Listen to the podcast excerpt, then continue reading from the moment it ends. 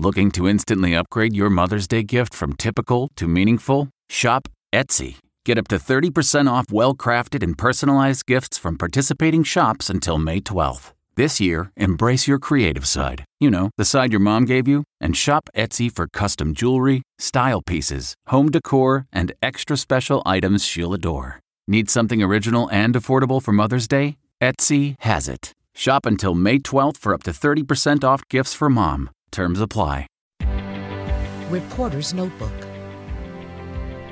There's been anguish and anger in Kenosha after police shot Jacob Blake, a black man, seven times in the back.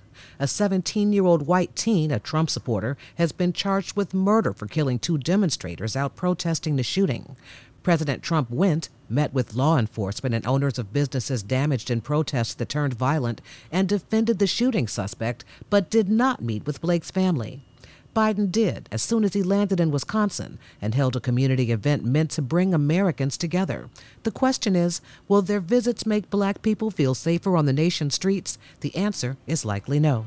Allison Keyes, CBS News.